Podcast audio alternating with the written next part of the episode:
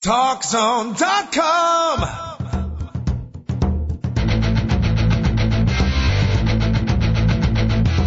Now, Talk Zone presents Two Guys and a Mic, your mid morning break sports talk show. It's a passionate yet lighthearted look at the world of sports, featuring the coach, John Cohn, and the big dog, Joel Radwanski. They'll recap the games from yesterday, look ahead to the matchups tonight, and cover a lot more in between. Now, Two Guys and a Mic on TalkZone.com. And we do welcome you to Two Guys and a Mic on the TalkZone.com. Thank you so much for joining us. Beautiful, beautiful Thursday here in the fine city of Chicago. That's where our show emanates out of via the internet. Of course, we are blasting out to uh, seven different continents. It's hard to believe, but we can be heard in each of the very continents and also parts of Mississippi and South Dakota as well. The big dog and the coach will be with you right up until 11 o'clock. We do it each and every Monday through Friday, 10 up until 11.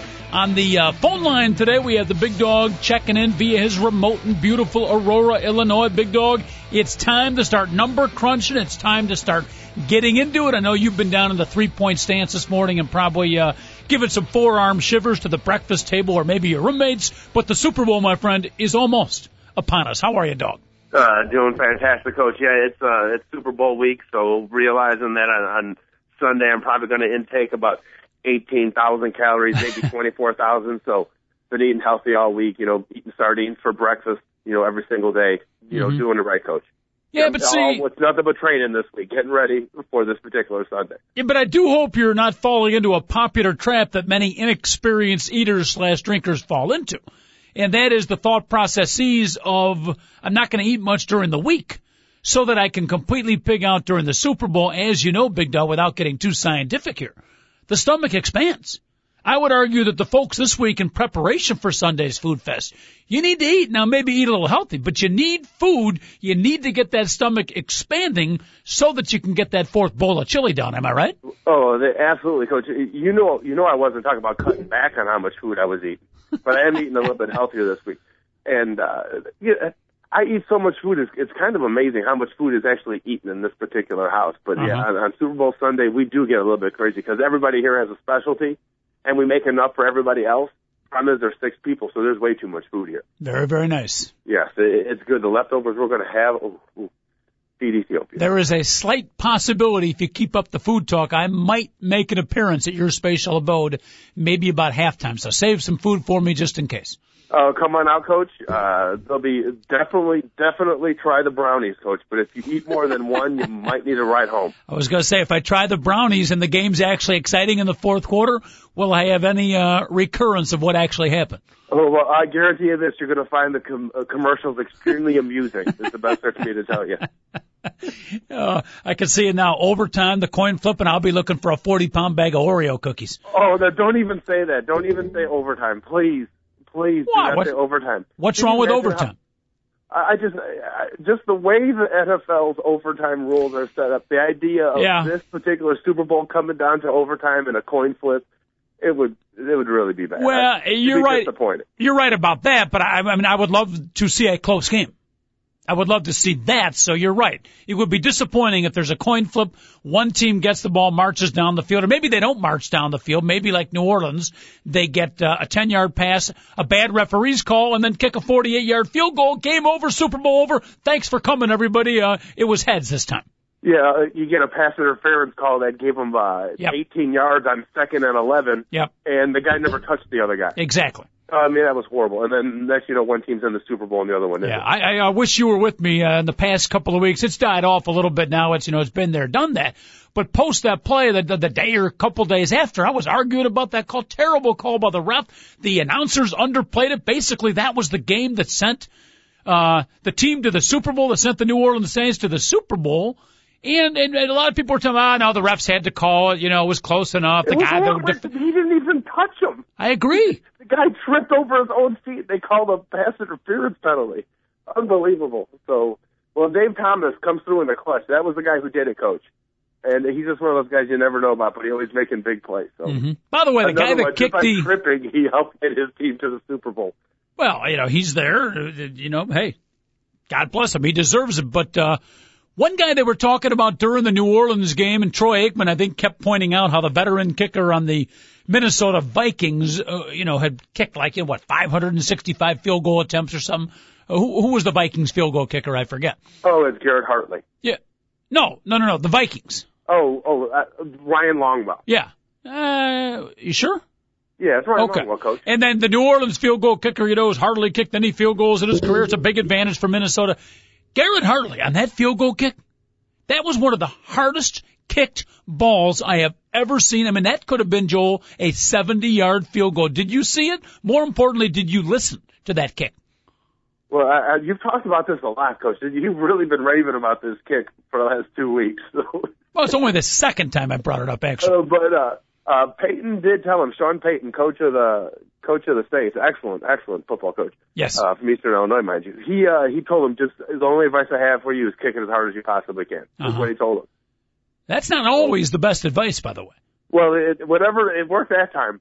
So uh, I thought that was it was pretty good. Yeah, You he know, had, it, maybe in some way that was a good advice for him at that point. You know, so Well, it certainly turned out good, but uh, he absolutely pounded that ball, so he could be a factor in the game. But uh, you mentioned the coach Sean Payton. A couple of things as we break down the Super Bowl a little bit here. TalkZone.com. Two guys at a mic. If you're checking us out uh, via webcast. You noticing my nice white and red coaching shirt today, looking good. Got a big coaching matchup today. But also the big dog, of course, uh, checking in uh, via the phone lines in beautiful Aurora, Illinois. Dog, one of these days you are going to have to come in studio so our webcasting fans can see the beautiful face that the big dog truly um, has been born with. Well, I guess it, it all depends on like who's coming out here. It's a, a hassle for me to get there. It's a two-hour uh, trek for me to get there. Yes. But uh, like when we have the lovable uh, girls in, I mean the, the four of those girls when they come in studio, I'm definitely going to be there that day, Coach. All right. So what you're telling our producer David Olson and his pundits and uh, numerous amount of interns is if you want the big dog to appear in studio, basically get a female guest in studio with. Yeah, yeah, and clad in tights and extremely Take it revealing easy. outfits. Take it easy. Well, that's what they're going to be wearing, Coach. Huh? That's what they'll be wearing. Well, I understand that, but I, I'm trying not to paint you as a completely sexist individual. You've got an Well, no, image well, to You uphold. don't I, have to paint me that way. I, you know, it's, I'm, well, I usually play that role. But I'm just saying that's. I mean, I am going to be here for that particular event. So, uh, Mm-hmm.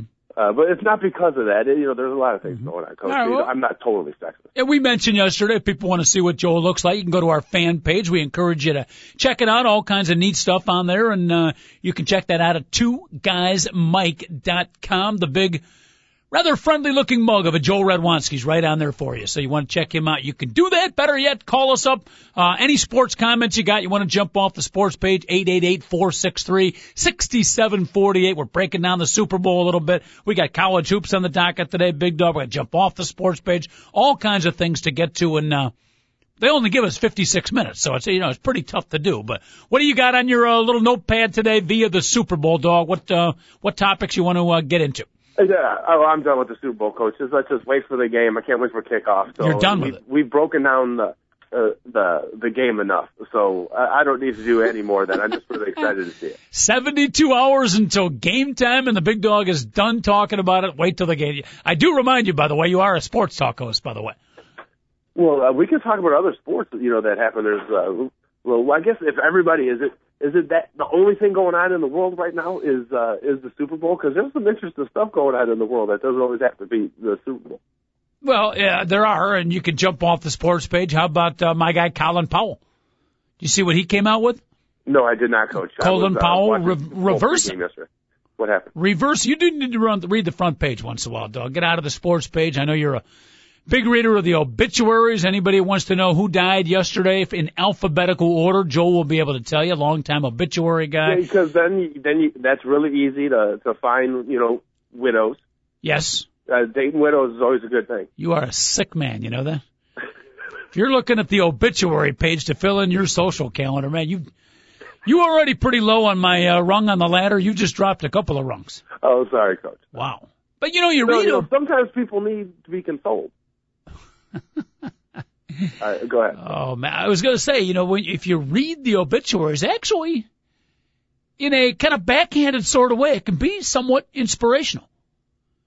You know, you read about people's lives, what they did, what they accomplished, and it can, I don't know, maybe, maybe I'm kind of heading down a, a wandered path here by myself, but it can, um, it can serve as inspiration, I think, to you. Uh, it does to me, anyways, when I read them to uh, do better things with my life. Well, you know what? Well, have you ever thought about like writing your own? Like if you died right now, write your obituary. Yes. Would that be inspirational for you, or would that be motivation? I would imagine. You know, I've heard many people suggest that. I know there's been some classroom oh, assignments. Really? That, that, that's a common uh, suggestion. Yes. I haven't heard that one. Oh no. I guess that, I'm not old enough, really. That's I, been oh yeah. That's been thrown out before. I think it would be very therapeutic. I've never done it, but it makes perfect sense. I, I would. I can't guarantee it, but but it makes perfect sense. You write your own obituary, and I think uh, there would be a catharsis of, of some extent. Yeah, I'm not uh, saying it would change your life, but I think it would be valuable to uh, 96.5% of us. How would yours go? Go something like, you know, trendsetter, uh, the first white man with an afro in the 70s, kept it cool. You know, I mean, I mean, they're, you know, uh, not a nonconformist, definitely, coach. Whatever anybody else agrees with something, you have to disagree with it, which is a beautiful thing about you. Yeah. I do, I do like that. Don't forget it would, uh, you know, for eight years had the number one uh, sports talk show on a non-English speaking station in Chicago. That would have to be included. I, w- you know what, and I would, I, I write that on mine all the time. To be quite honest with you, I actually, because I was with you during those years, I, I, I have a T-shirt that says that. Mm-hmm. The only problem is the only people that actually know the T-shirt can't actually read English, so that is an issue. Oh goodness! All right, but you do need to read the front page once a. At any rate, Colin Powell has rescinded.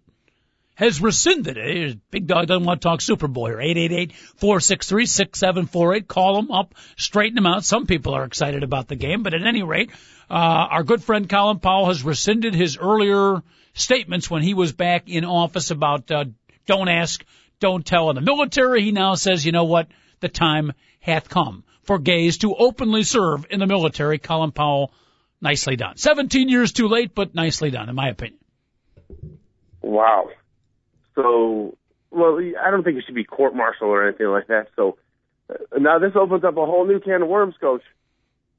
You Why know, is that? You know, for some reason, that "Don't Ask, Don't Tell" was in some weird way, I think, one of Bill Clinton's greatest uh, things he ever did in office. You think it was? Like, you know what? We don't care what you do, just act right. Is basically what that means. Mhm. And uh, so I don't know what what's going to happen now to policies if they're going to move. Which I have no problem with. You know, I really could care less what you do. But now, what does policy mean? Like, can you date somebody that you're going to combat with? You know what I mean? How is stuff like that going to work out, Coach? hmm Well, you know, I don't know the details of it. I'm not sure I want to know the details of it, but I would say in this particular issue, don't overthink it too much. If people want to serve in the military and protect our fine country and put their own lives on the line, their sexual Amen. Orientation, to me, big dog, do. Doesn't make much difference. They're willing to go out there and fight for the country. God bless them. Yes, amen. I, I, I'm not. I'm not ripping anybody. Yeah, let them do what, you want to do. But Yeah. but uh you know like there isn't a policy like like a what do you call it a woman and man can date if they wanted to because they're not going to stop it isn't like the church you know like but uh I just wonder what's going to happen now like what because they're they're going to have to figure something out because I'm sure it's already happened but Well, if two men are quote unquote dating, that's fine. Just keep uh, whatever physical attractiveness, you know, at, at, to a personal level. Very similar. It's no different than a guy and a girl. You can do what you want, but you do it after hours. I'm not sure, you know, how the whole military structure works, but that's fine. Just keep your personal relationship away from the job at hand, shall we say. And again, that applies whether it's guy, girl, guy, guy, or girl, girl. It really doesn't matter to me. well you know what I still I, I I still don't think there's going to be anybody openly gay in the military uh I will be I think there'll be an openly gay athlete before there'll be an openly gay person in the military even though there's like a thousand times more soldiers than there are professional athletes. Yeah, you bring up a great point. Such a stigma. It'd be awful difficult, awfully, awfully difficult to be a soldier and openly gay in the military, coach.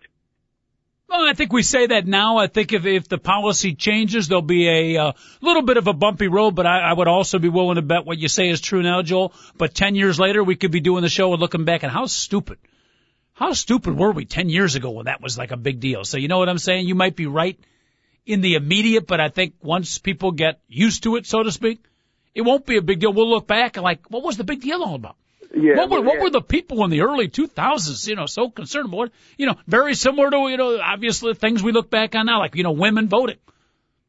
I think You it know, will get to. You know, right now we're worried about like we doubt anybody will ever be open again. You know, who knows? In 25 years, the the problem might be uh, whether you want to send a guy to that part of the uh, of the world to fight because the camouflage, you know, clashes better with it, you know, with the jungle than it does with uh, with the desert. You know, Uh, who knows? We might be able to come that far one day where they actually it. consider stuff like that. Stop it! You're going to get phone calls for that. Anybody who wants to. uh Anybody wants to take issue with my good friend the dog here, eight eight eight four six three sixty seven forty eight, clashing with the camouflage. Huh? All right. Oh, whatever. You're, you're setting the generations back about 20 years here. Big Dog and a coach with you up until 11 o'clock talking sports and more. You brought up an interesting transition and it's not necessarily topical right now, but, um, are you amazed, Big Dog, that there's not, at this day and age, not more openly gay athletes in the world of sports? you know, there's never been one ever. There's there's like a, a couple guys, and they were like lesser known people that came out after they got done playing. Like the guy that was the defensive lineman for the Minnesota Vikings, who came out like five years after he retired from football. Mm-hmm. I can't think of anybody else that has ever come out as. uh And by the way, I'm talking about American major sports male. Right. Because we've had, you know, we, there's been women who've come out. Yes. You know, uh, softball players and Mhm. you know men figure skaters, you know stuff like that. I'm just talking about like uh like the testosterone driven NHL, NFL, Major League Baseball, Mm-hmm. uh, NBA. Nobody has ever ever been openly gay, and only one person's ever come out. After. But don't you find that, uh, you know, I didn't think about it that much until we were talking to gays in the military issue and you brought up the sport. I find that as long as the uh, gay liberation has been out there, really, you know, and it started, it sounds almost trite to call it now, but it was the gay liberation movement. When did it start? In the, in the late 70s maybe? Early 80s, mid You know, 80s? Coach, I, I'm really not sure about that. To be Uh, honest. that doesn't matter. It's been around for a while. I am Was it when amazed. Billy Crystal played that guy on Soap? Is that when it started? yeah, there you go. That's a good call. Because because I know that was like the first That's- gay character in the history of television. That's a very good call. Forgot about that. That's correct. What was his name on the show? Uh, I don't know. I do know that show was hilarious. Hilarious. Jody Yeah. Dallas. Jody. Thank you. Nicely done. David Olson, major, major TV buff. His knowledge of TV trivia, Joel, almost matching your uh, sports trivia knowledge, which is Maybe we should get him on like a Nickelodeon show or something like that. possibly. But uh, I, I'm, I'm amazed that uh, there has not been. I won't even say more. Like you said, there hasn't been any professional athletes in a in a baseball, basketball, football, or hockey that have come out and continue to play and have been. uh even you know, we say openly gay, they don't have to be like drastically gay. Just admitting Yeah. that they're gay. I find that as long as the gay liberation movement has been out there uh, so long, I find it amazing that still no athletes have spoken out. And I, I would say that there probably are a lower percentage of people who play football or basketball or baseball or hockey that are gay. Maybe just a slightly lower percentage than typical regular profession. Like I guarantee less people, percentage wise, of people that are NFL players as opposed to interior decorators, you know, mm-hmm. are gay. Right. Okay, let's just be honest with that. But still, the chance that there's there's 10,000 professional athletes in America right mm-hmm. now, and none of them. so Well, no, we we know there are. coming- It's where the- Clearly, we know that there are. It's just amazing that uh, more than a few have not come out and uh, you know professed it, and then continued to go on with their athletic career. We need someone to do that, maybe to uh, set the trend. Well, see, that's but even in the military, I, I, I are there. I doubt it'll even happen there, coach. There's just some places where it's just Well, and again, when when you say, I mean, I'm not expecting an athlete to come out and start wearing, you know, pink dresses all over the football field. I would like to hear Oh. an athlete say, and not even make a big deal about it. you know what? Say just yes, you of- know, I, I, I am gay. I have a relationship with somebody else. All right, now let's go out and play football, or let's go out and play bas So I'm hoping it's not like some flamboyant, you know, uh, person coming out making a big deal of it, but just matter of factly stating it, and then continuing on with your business. That's the like, the way uh, that I would like to see it done, if Yeah. in fact it's ever done. Robbie Alomar had a chance to do that, and he refused to do it. So he still remains like the one guy that everybody knows is gay, but he refused to come out. Really, And he had that opportunity. It was in New York. I was not Uh, aware of that. Robbie Alomar, the guy who spit on the umpire, Yeah. is gay. Well, that's what I swear to you, Coach. I've had. I won't say the Major League Baseball players. I've had them tell me. I've had like I've had like 50 people tell me this guy, and they swear it up and down. Mm-hmm. That like the the marriage between him and Mary Pierce was just all set up because Mary Pierce, let's just say, swings the other way too. Interesting. So, Very, uh, very interesting. I mean, I was not aware of that. All right. I got all my notes on the Super Bowl here. Breakdowns of the offensive line, the coaches, the Super Bowl shuffle, the ads, the uh, who's singing the pregame, the matchups of the coaches and stuff. And somehow we're talking about gays and sports three days before the Super Bowl. I'm not sure how that happened, Big Dog, but I'm holding you fully responsible. yeah, I guess it's all my fault, coach. Beautiful. All right, we're going to take a quick break. When we come back, Dog, a special guest, which I believe you are uh, familiar with, joining us here on the show.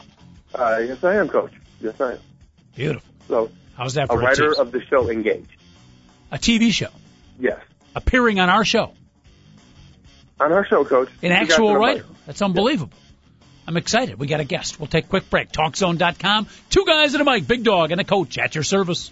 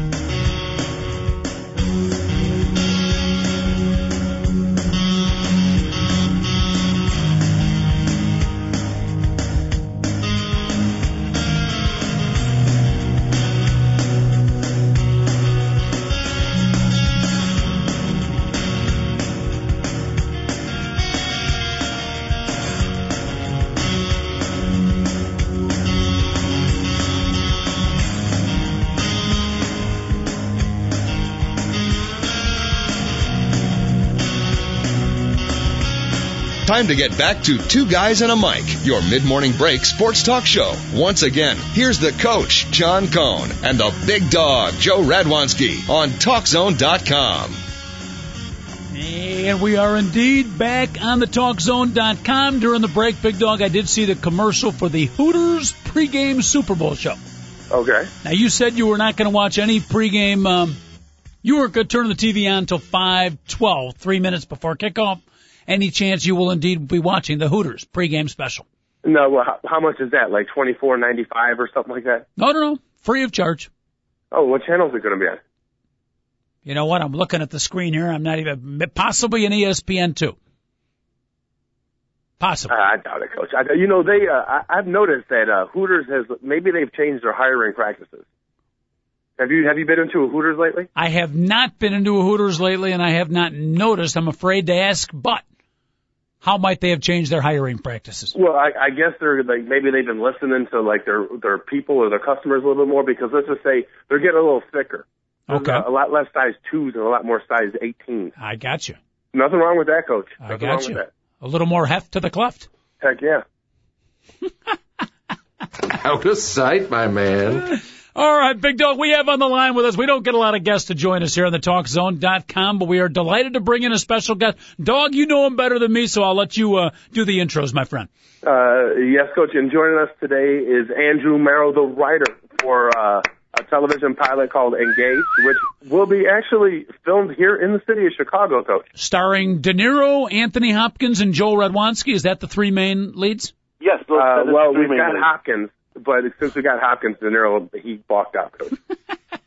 Andrew, welcome to the Talk Zone. How are you? Thank you for having me, guys. How are you guys doing? Beautiful. Thanks well. for being had. We appreciate your joining us. The show is going to be called Engaged. Yes, it's about uh, four engaged couples. They're Okay. all friends. Uh, there's a lot of lying, cheating, uh, secrets, and it's kind of just pretty much about all those relationships, how they all intertwine and how they all know each other. It's, Sounds uh, a little pilot. bit like the Super Bowl pregame show. a Lying, little bit, little cheating, people Yeah. swearing at each other. Interesting. All right. bit. Or kind of like the Hooters. Yeah. Yeah. Now is this uh we have you know we have family audience here. We advertise ourselves as America's number one family sports show as long as you don't actually have a family. Is this a uh, show uh, uh, to be honest with you Andrew a little bit more for mature audiences? Uh, yeah, a little bit more more mature. Uh, we got like a couple networks that are interested in picking it up. We got uh, Mhm. the more adult one would be HBO and Showtime. Okay. But then uh, other networks that are interested are ABC, FX, Fox, and uh, Lifetime. So, Interesting. And the I think, show uh, show's called Engaged. And again, this is not a reality show. This is actually okay. No, we got actors all around Chicago. Uh, there's every every different type of actors all over the all over the Chicagoland area. Now, Andrew, though, if you're gonna have it go on, run on uh, Lifetime, Coach, I don't know if you've watched anything on Lifetime, but it, it's some crazy stuff. They're gonna have to spice it up a little bit because the stuff they entertain these women with nowadays is, is truly provocative. Coach, is the best way for me to put it. I think the last show I saw on Lifetime was Farrah Fawcett in the Burning Bed, which was very good, by the way. that wasn't a joke. That was actually the last time I saw it. And the, It sounds like a joke. it was uh, Farrah Fawcett was very good in that particular show. But All yeah, right. a little bit uh, more about the show. Like these, all these uh, characters have their own like little secret, and it's kind of odd. Like when you're in a relationship, that you you seem to bypass that one window to tell that one person you're engaged to that one thing that you haven't told them. Once that secret goes on longer than let's say a, a day, it's just you just don't ever end up telling them. So this is pretty much what it's all about. I mean, I was engaged, and that's kind of like how I developed this uh, screenplay. That uh, the woman I was with had a couple secrets that I did not know about. Okay. Therefore, once I found about those, I started having my own little secrets. Interesting. So uh, now we're we it did not work out, but I, I think it's best that it, it did develop into something special. Okay. So the, your your potential marriage broke up, but it inspired a potential television show. Absolutely, yeah. Not bad. And I'm Not really definitely really excited. We start filming on the uh, 28th. Uh huh. We got some places in Chicago. We got some places in the south suburbs near uh, Homewood, Mhm. uh, which is where I pretty much grew up. And uh, yeah, everyone's been really uh, stoked about uh, a certain place where we're going to be filming at. So Mm-hmm. it's going to be a lot of fun. All right, so you put, uh, I'm kind of, you know, learning from Joel, but uh, just to paint a picture here of what a pilot might be. Number one, when you put all the work and thought into it and the finances into it, get all the actors, there's no, correct me if I'm wrong now, no guarantee that a TV station is going to pick you up. It's kind of a, you actually film some shows, you get the actors together and you gamble and you hope that a show will pick you up. Is that kind of how it's done? You're you're kind of correct. Uh, one thing I could tell you a little bit more info about it is that I wrote the script and I sent it out to a couple uh, networks that I've been affiliated with, and what I just, and they read the script and I was wondering, hey, what's gonna happen to you guys like what they see?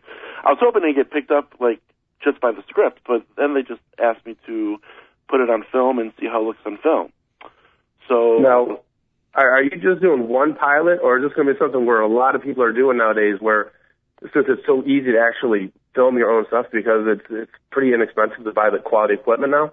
Are you going to try to do the whole first season? Because that way you have a lot more power and you have a lot more chance to get it picked up if you've actually done. I the- would actually say what we're going to mainly do is kind of film like the first. What I wrote right now is just the first episode, the pilot, and if it gets picked up, then um, then we probably just start right from there. But if it doesn't, that's when we would keep on going, and hopefully that the more uh, effort we put into the script, then it could actually get picked up by later episodes. Yeah, there there are outlets nowadays, and and it's a lot of like before Coach used to happen where somebody would just like make one pilot and that was it, and hopefully they got picked up. But now, since it is so inexpensive to actually make really really quality television, good production, Mm-hmm. you make 13 episodes, and then you say, hey, do you want to buy this? Yes or no? And then they're like, yeah, it's already here, and it's so it's a lot cheaper for them, and you can actually make a lot more money out of it that way. And Yeah. that's actually like another TV show that I'm involved in. That's exactly what we've done. We're, we've filmed uh, 15 shows already. And nowadays, now there's there's like you know 412 different TV stations that could pick you up. yeah, absolutely. I mean, who knows, There's a lot. Andrew? You might, uh, you know, during a slow time of the Big Ten Network, you might get engaged to view. Yeah. And also, what's uh, good about this, I think this is a demographic that really hasn't been touched yet. Um, if you watch a lot of TV or movies or anything along that area, that you see a character that is either single or married. There's really no t- transference from engagement to marriage. And I think everyone has, uh, around the ages that the people are going to actually like the show, have probably been engaged or been in a serious relationship where they thought about being engaged and I think that is what's actually good about this. That it's something that hasn't even been touched. That it does stand out. Interesting. More importantly, what uh, part uh, our listeners probably anxious to find out? The big dog, our good co-host here on the show. What part will Joel be playing? What do you have in mind for the future acting star that is the big dog, Joel Radwanski? What we got for him is he's playing a restaurant owner. Okay. Where one of the characters, uh, his name is Tyler, is a blue collar kind of a guy, mm-hmm. uh, but he has this uh, little indulgence that he uh, goes to this restaurant, but there's an apartment above the restaurant. So this character actually goes there just to get away from all of his problems, just to relax, blah blah blah. You know, just kind of do his own thing, just all all on himself, and he rents it out to uh, Joel. Okay. But now the character is about to get engaged. The episode, the pilot, is pretty much about him proposing and getting engaged. Interesting. Is there any scenes where Joel goes to the upstairs apartment and gets involved in the blah blah blah? no, no, he does Ah. not get any of the blah blah blah. Oh, come on, Not maybe maybe episode two. big dog. You got to work on There Andrew here. We, you got at least at least by the second or third episode there needs to be a love scene. Come on. I'm a little worn out actually in general, so But yeah, right. it's uh, it's going to be really interesting. Uh, we're going to have about ten weeks of shooting. I do want to tell you the uh, director's name. His name is um, Jim Boyer. He's a Chicago guy, and uh, he's really really excited about uh, filming this as well. And he'll be on your show uh, next week. Beautiful, beautiful. Andrew, make sure we get the last name right. Is it Mora? Uh, Maro, M A R O. Beautiful. South suburban guy from Chicago. What high school did you go to, Andrew? Uh, Marian Catholic. Marian Catholic. Outstanding. South side of Chicago. Andrew, we wish you the best of luck. Again, folks, the show is called Engaged, not picked up yet. Hopefully it'll be out there. Andrew, when you become famous out there, you got the HBOs and the Showtimes battling over you. Please remember, please remember that you made your debut here on Two Guys and a Mic. Don't forget the little guys when you become rich and famous. Ah, not a doubt. hey, we're gonna need extras, right, Andrew? What's up? We're gonna need extras, right? Yeah, absolutely. So we can, uh, if you keep on listening to the show, we Okay. definitely when we need extras for Engage, Andrew, let us know, and then who knows, you can be in a, a cafe eating Yeah. something and be in the back scene or something. I've always wanted to be an extra, especially if I can go upstairs and do a little blah, blah, blah. The blah blah blah is very important. You gonna have a don't ask, don't tell policy on your show, by the way, or uh, will you reach out to the openly gay uh, crowd also? Reaching out. Maybe.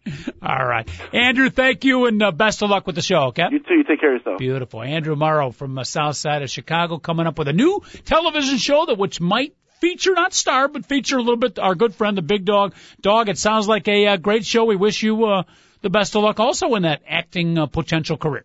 Yeah, coach. I got a bunch of stuff going on. So this one would be cool if it gets picked up. I got like a, a cameo every once in a while, but it's what you make out of the character, then you know, not just what the character is. So mm-hmm. Well, I'm looking, and we'll talk about when we come back from the break the remake of the Super Bowl Shuffle. You know, there's there's two guys that were not able to be there for the remake.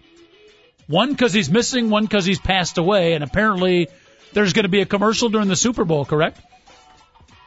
Is there really involving the the the, the Super Bowl shuffle? I had no idea, coach. Big dog, we need to get you out of your house more often. Well, I mean, I, I, I'm always working, coach. Always. Yeah, we'll we'll talk about the Super Bowl Shuffle when we come back. We'll talk Super Bowl uh, XILV. IVXL off the IV when we come back. 888-463-6748. Big Dog and a coach on the TalkZone.com.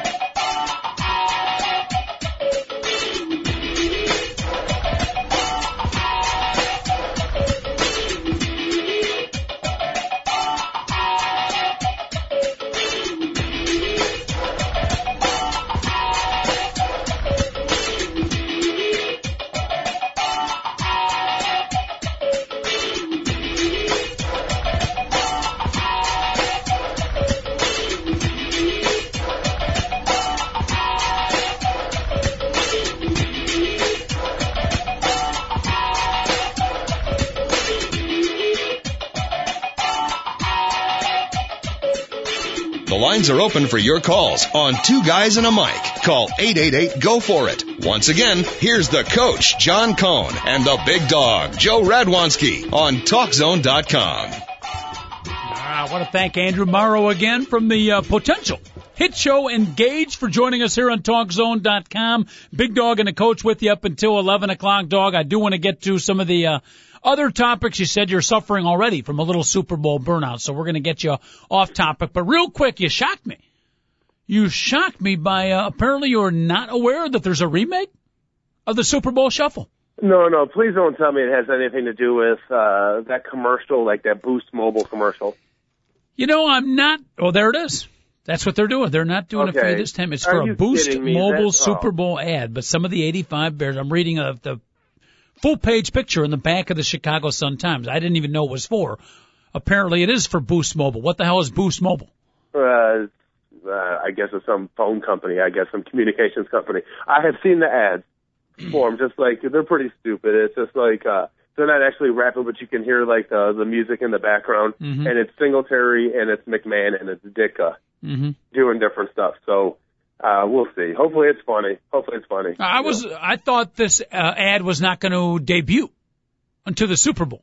Well, I don't know. Yeah, I'm sure that like the big like the ones that they're showing now aren't funny whatsoever. Okay. And and that's why I wasn't sure what you meant because it's not like they're singing or anything. They're just like standing there right, and they're I, playing the music in the background, coach. That's all they're doing.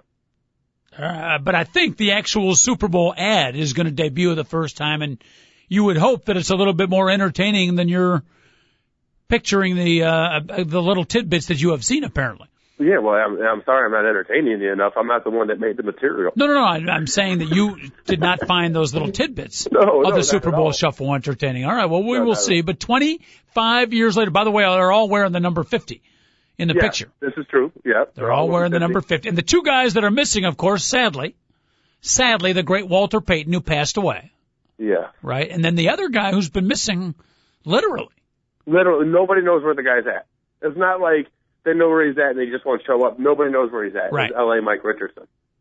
Very good defensive back for the 85 Chicago Bears. They had a reunion. What was it like, uh, uh, Joel? Maybe a 10 year reunion? And Yeah, everybody came back and nobody. He, you're right. He's been missing for like 15 years, coach. It's not like it's like a, a month or so. Right. And They Oh, just, yeah. they can't find him. Uh huh. Absolutely So- can't. So he he might not be with us either. Who knows? But uh, the remake is right there. Maury Buford, I forgot he was into it. Steve Fuller, Otis Wilson, Mike Singletary, Willie Gault, So and Jim. Stefan Humphries and uh, playing uh, guitar and is Calvin Thomas on the sax in the background, coach? Uh, you know what? Not on the picture I'm looking at, but who knows? Okay, those guys need to eat. I mean, not like not like Mafia need to eat. Yeah. I mean, those guys really need to eat. They're probably starving right Yeah. And by the way, it's not just the modern players that did steroids. If you look at some of the Chicago Bear offensive linemen back then and look at them now, maybe it wasn't steroids, but they were doing something. Well, coach, but I, I don't know. I don't know what to say about that because you know some guys just know how to work out. Because you look at Tom Thayer, he's 220 pounds now. Mhm. He's in elite shape, like in terms of like canoeing and bicycling and all that. I, him him having an extra 50 pounds of muscle on me because he was on him at being 270 when he played isn't all that crazy. I don't know. You know. I don't know. The neck was bigger. The biceps were bigger. And again, I'm not even saying it was steroids, but uh, Well, coach, My instinct would were say- gigantic in football in the 70s, so they were still prevalent in the 80s, I'm sure. there was a picture of a Wally, uh, I'm sorry, Jay Hilgenberg. Jay Hilgenberg on the golf course. And I'm like, that's Jay Hilgenberg? You know, a significantly slimmed down version. Maybe age does that to you. Who knows? I'm not saying. I'm just saying. And and the simple fact that people are just a, football players are a lot smaller. So you know he's no longer playing football. So you know he's probably lost some weight, and then all of a sudden you remember that he was a 260 pound lineman when he was playing football. He wasn't mm-hmm. a 320 pound turd like most NFL linemen are nowadays. Mm-hmm. Way to So, be like, gentle about it, Joel. It throws it off. You you picture you think of like offensive linemen, and anybody now thinks of the ones that they have now, and those guys are blimps. Mm-hmm. Those are some big men. So Uh, well, uh, quickly also uh, wanted to ask you about the coaching matchup. Uh, Jim Caldwell. Very few people talking about him. You hardly even see him. He's the most The, well, when I say least media friendly, he's a nice enough guy. He speaks well. He just has no desire to be in the media limelight. He's got no natural charisma. But Jim Caldwell is a rookie coach in the Super Bowl, Joel, and nobody's even talking about the guy. Well, what do you know about him? See, that's that's really the thing. Is like, what does he really add to the Colts? We don't know yet. I'm not degrading the guy whatsoever. But like, there's like, you know, like what Sean Payton of the Saints brings to the table. This guy's going to give you like ridiculous formations, unbelievable plays. They're going to attack all over the field, and they'll they'll be able to make adjustments. But I don't, what does Jim Caldwell bring? Does he bring the fact that he keeps everybody calm and poised, and he lets Peyton Manning call all the shots? I mean, I mean really, what what does he bring to the table? It's kind of hard to to mm-hmm. say, Coach. That's why I mean, in some weird way, it, it's almost like. uh there's like a hands-on guy in Sean Payton, like the like the mad scientist, and mm-hmm. then there's the other guy like let the I know I have the horses. Here's the ball. Throw it in the middle of the court and let them go. I to me that's what it seems like. That's why it was a tough job when he took over because there was only one way to go. And that's pretty much downhill. I mean, and it's proving correct here because they had a great season, right? 13 and 0, 14 and 0 before they decided to lose a couple of games and not even try. They win their two playoff games. They go to the Super Bowl he's done everything you could expect and everybody's got pretty much, and I think you correctly stated the situation. Well, it's pretty much Peyton Manning. The systems have been in place. So he took over as a coach. There really was only one way he could go, and that's down. There was not a lot of upward mobility, at least in his first year. Oh, no, no, no, absolutely. And it's really not his fault, but that's just the way it is right now. So, mm-hmm. uh, he took the job, you know, and it wouldn't be a job, a bad job to take. He walked in with everything right you know, you get a 12th year Peyton Manning on your roster in mm-hmm. that defense. In, some way, maybe your whole philosophy as a coach should be let's not screw this thing up. You know, mm-hmm. that there, you know, there's sometimes you don't need to make a lot of changes when you're an NFL head coach. When you say walked in, he didn't really walk in because he was a long time assistant, assistant coach for coach, Tony yeah. Dungy, so he was part of the program. Yes. Now yeah. we're going to really find out how good of a coach Jim Caldwell is next year when Tom Moore, Peyton Manning's offensive coordinator, and a few other uh, who I what is the guy Daryl Mudd or whatever the guy's name is, uh-huh. the offensive line coach for the the Colts. They're retiring after this game. Really? So, yeah, I was not aware of that. He'll we'll find out next year. You know what I mean? So uh, Tom Moore is uh this is his final final go. That's that's that's wow. the, the rumor uh, that the rumor being bantied about Wow. Uh, all the pregame talk is uh, Tom Moore and the Mud guy, the offensive line coach, uh, uh are done when I this game's over with. Thoroughly enjoy Moore's it when 70 coach. It's one of my favorite things when rumors are bantied about. It's part of my favorite thing of Super Bowl week. Tom Moore is so old. I, I had thought at times that he had actually passed away a couple of years ago and that there was like an assistant ball boy who was propping him up just to keep Peyton Manning's confidence level up. It's possible, you know. Yeah, because yeah, Peyton Manning lacks confidence, coach. Well, you know, maybe confidence is the wrong word. The stability of having the veteran Tom Moore there. I don't know that I've ever seen Tom Moore actually call a play. He might, like but I said, he does he, implement the game plan, coach. No matter what you say, no matter what all of us say about the fact that Peyton Manning goes to the line, has a check with me system, he looks at the defense and calls the play. Mm-hmm. Tom Moore is the one that throughout the whole entire week is like, if they're in this formation, you call this. If they're in this formation, you call. You know what I mean? So, in, in some weird way, I, I do realize Tom Moore prepares Peyton Manning to be able to do that. So okay. he he should not be overlooked. All right, all right. You know, and and you know a lot of players, a lot of coaches overcoach. So the ones that are willing to trust their players actually get it done that way, mm-hmm. they've now turned into one of the most unstoppable offenses in the history of the NFL. Right. They're so efficient, it's ridiculous, right. coach. You sold me. You have sold me. On the other end, you're a big Sean Payton fan. Did you see, by the way, we didn't talk about this yesterday. I think it was uh, two days ago maybe three days ago when the New Orleans team uh, landed in uh, the plane and then checked in at their hotel. Apparently, Sean Payton borrowed from Bill Walsh. He did this back with his 49ers teams to loosen things up a little bit. He and some of the veterans, some of the team captains dressed up as busboys for the guys when they checked into the hotel. Did you catch that? Uh, no, I did not see that, coach. But, yeah. Yeah. He's the head coach dressed out in full busboy regalia.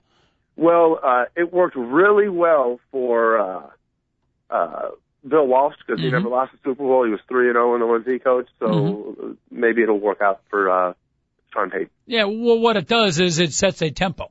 It's a little thing, but it sets a kind of sets the, the byline of what your mental state's going to be during the week. And it, it basically takes that little tension balloon and deflates everybody and gets you back into the, uh, you know, let's have fun. Well, let's go out there and play to win, but let's have fun. It seems like a good psychological motive, motivation.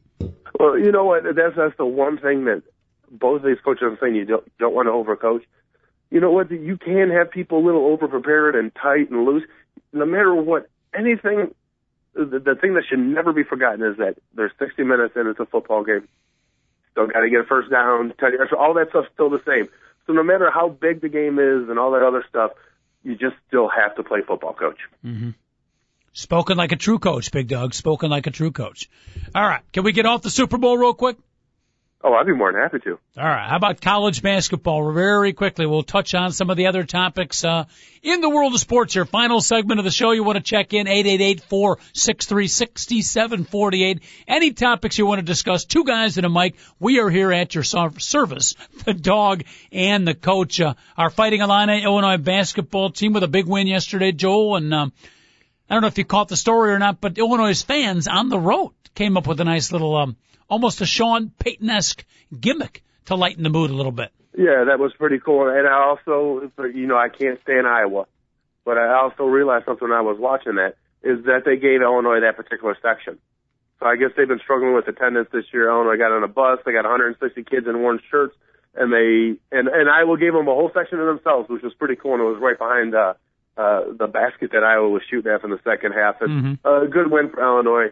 They basically uh, they led by like five to seven points most of the game, and mm-hmm. uh, a, a, an excellent game. And whenever they get the ball down to Tisdale on a low block, they're pretty much unbeatable. When they can't do that, they lose. 57-49, the final score. Big Dog, you're missing a little bit of the story though, because apparently I didn't see it on TV, but uh, uh, you know, I'm reading all about it, hearing about it. Apparently, a couple of busloads, 160 Illinois fans, as you described, sitting behind the basket, but what they did is they wore Iowa t-shirts to get in the stadium. Oh, I did not know that. Yeah, this is the whole part of the gig. So they're sitting there with their black with gold imprint Iowa t-shirts and about a minute before tip-off on cue from one of their leaders, all 160 guys take off the black t-shirts. They got the orange crush on and they start screaming and hollering and basically psyched out the whole Iowa audience there. How cool of a motivational tactic is that? You know what? They've done, they did that before in Michigan. Do you remember they did that in I Michigan don't. in the 06 season? Illinois fans, die hard. That's awfully cool, coach. I did not know that because yesterday when I was watching the Hawks game was on, so I had taped the Illinois game and I was uh-huh. watching, and you know what I mean? So all I did was watch the game. I didn't watch any pregame whatsoever. You know what I mean? I just watched basketball. I did not know that was mm-hmm. the, I, that was the whole story. I'm going to predict that's going to become a trend. I mean, that's too cool not for people to copy it. Now, I do remember when they did it in Michigan, so I'm assuming they did the same thing, like for a resident of Iowa. Mm-hmm. But they had like a guy that lived in Michigan, uh, like pose as a fan and get a whole section, and they got him and they sent him the tickets, That's, and so that, that's like this one that guy sounds like, oh, I want to yeah. have a big, a big group together for the Illinois game. And he lived in Michigan. They sent him the tickets, and next thing you know, there was all this Mhm. orange right in the middle of Wow. Chrysler Arena four years ago. And I guess that's exactly what they did yesterday too. That's awesome. That is awesome. I'm going to predict you right now. You know, there's nothing wrong with copying good ideas, folks. Never be ashamed of copying a good idea. As a coach, I do it all the time. I predict other schools, this is going to become a new trend. The surprise, is last second, all of a sudden the road team's going to show their jerseys. Uh, you know, a lot of uh, Chicago and Illinois teams have made some pretty cool traditions. Illinois came up with homecoming. Okay. Uh, I was not aware Illinois of that. doing that one. Uh, Dee Brown was always the guy who used to puff out the Illinois on Yep. his jersey. Yep. And he's like, it's always about the name on the front instead of on the back. And now everybody does that nowadays. Have you noticed that, Coach? Good call. Dee Brown was the first to do it. You are correct. Um, the Cub fans were the first ones to throw the ball back on the field. Yep. Uh, I do believe uh, the Cub fans were also the first fans to ever boo and yell, you suck, too, by the way. But that was a long time ago, Coach. Something we can all be proud of here in the city of Chicago. Yes, yes. Well, Yeah. that, that might have been a Philadelphia Philly fan, actually. So we don't have much championship teams, but we do set some sports trends. At least we can be proud of that. Mm-hmm. Beautiful. All we right. also came up with uh, the Blackhawk fans scream during the national anthem, so you can't hear the the national anthem. Now, have other fan bases um, jumped on that tradition? No, all, all 29 other fan bases in the NHL say that's rude and disrespectful because they didn't come up with it. Okay. All right, Big Dog, what else you got on your uh, docket? I got some other notes here, but I want to make sure you uh, get to some of your points. Any other little uh, news and note, titillating tidbits to share with our two guys in a mic audience? Yeah, yeah, there's plenty going on uh, around, Coach. It's like one of those things that at this particular time of year, there's so many things to touch on. I'm not even sure where to go. The Blackhawks, uh, who all year long have been playing absolutely phenomenal. In the last couple games, coach, they look lackluster. I mean, like emotionless. Mm-hmm. I'm not mm-hmm. saying they're playing poorly. They are playing poorly, but they're it's it's. I just cannot wait for the Olympics to get here and get these guys uh, away from each other for a little bit. I think that's going to be really good for the Blackhawks. Yeah, they're going to get a, get a break from each other, but there's still a fair amount of them will be playing Olympic hockey. Yeah, which is good. A lot of some people are worried about it. I think it's good. You get these guys playing at an extremely high level I, I like it, Coach. I, I do think it's a good thing for the Hawks to have so many players in the Olympics. Mm-hmm. What about uh, pitchers and catchers reporting in 14 days? Your excitement level, dog. I've been talking about my excitement level about 8.5 on the 10 point scale. I'm starting to get into baseball, dog. 14 days till the catchers start squatting and the pitchers start throwing. Your excitement level, where is it on that scale of 1 to 10? You know what, uh, Coach? Uh, uh, the one thing I, I don't know what to think about the Chicago Cubs this year is all I know is I really don't think they're going to win the division, so I won't have a heartbreak year. But the one thing they do have is they have uh, two number two pitchers and they've got nine number five pitchers. So they will have at least five major league pitching arms on their roster. The problem is that most of them are going to be number five starters. I, I've never seen the Cubs with so much starting like people that can start in the major leagues, but most of them aren't that good that they have right now. Mm-hmm.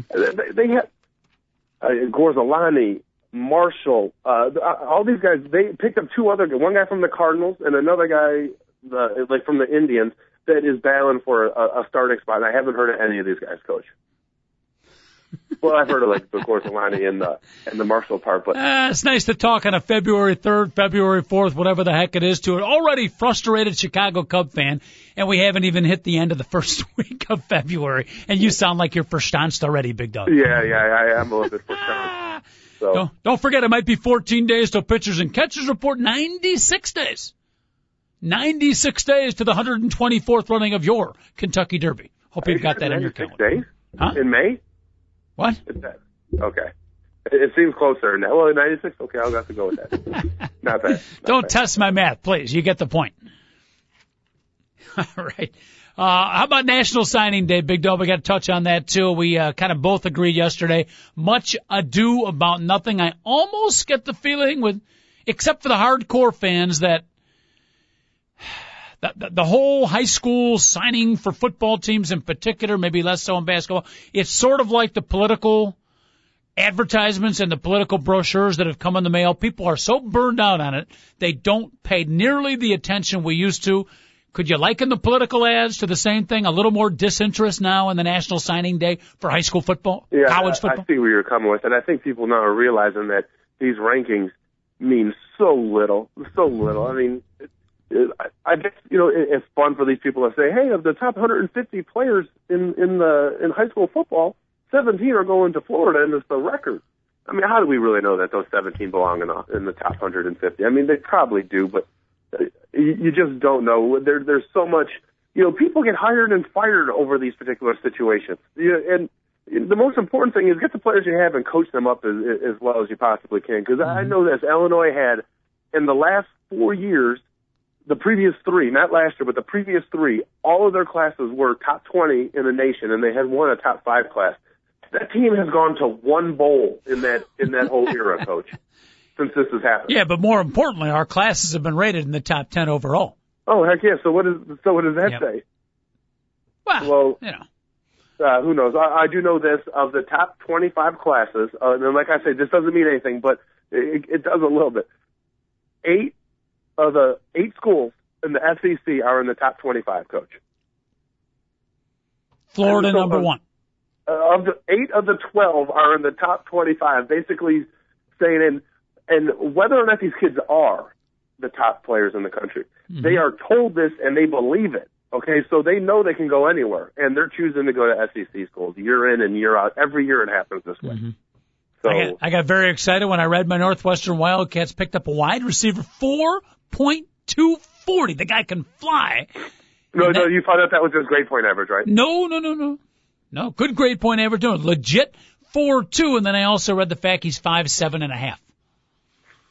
You know what though, Coach? Those guys can return kicks for you. They can run screen passes. You know, those guys can be, right. if used properly, can be unbelievable wes- weapons. And if you don't believe me, look at that Dexter McClus- McClus- McCluster guy from Mississippi. Ladies and gentlemen, Northwestern's Pat Fitzgerald joining us here on the uh, TalkZone.com. Uh, I, I, so Trindon Holliday uh, of LSU, that guy's five foot four, Coach. And trust me, it, there's uh, in the last three or four years, there's few people in college football that you'd rather have the ball in open field with than that little dude. So I think those are those often make the best running backs. The little guys with the power legs. I mean, I've never Oh. been a six foot four, 270 pound defensive lineman, Joel. You've been closer to that in your uh, playing days, but I would imagine that if I was a big defensive lineman, I'd rather tackle a big running back than try to catch one of those little guys with the thick legs. Oh, coach, the greatest running back in the history of the world that nobody knows about is a guy by the name of Lehman Corner. And he went to Proviso East and transferred to Oak Park his senior year. This is no joke. When he was a senior at Oak Park High School, he was 19 years old. He was five foot two, 220 pounds. Five foot two.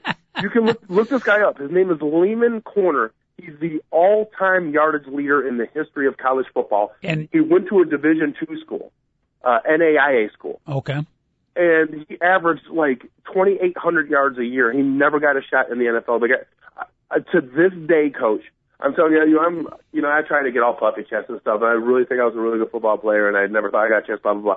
That guy, to this day, I do not want to tackle him. It was unbelievable. I couldn't get lower. And next, I mean, it was unbelievable trying to tackle this guy. And he was the epitome First- of it. I agree with you. Small, thick running backs are the worst. First you got to find first you got to find them and then you got to tackle them. All right, dog. We got to wrap up today's show. Hey, tomorrow football Friday. Now get your Super Bowl info. I know you're a little burned out on it. I know the pregame you're not into, but we got to get into a little bit of meat and potatoes and stir up that stew just a little bit. Saints and Colts tomorrow on a football Friday, If you say so, coach. or we can talk about the Hooters pregame special, Joe. That just as long as you give me the time and the channel, that's all I really need to know about. All right, go back to your room and do your blah blah blah. Okay, sounds good. All right, thank you, dog. We'll do it again tomorrow at 10 o'clock. Thank you so much for joining us. Stick around for the Ute Sports Fan Forum coming up next on the TalkZone.com. David Olson, our producer. Great job. Have a great day, everybody.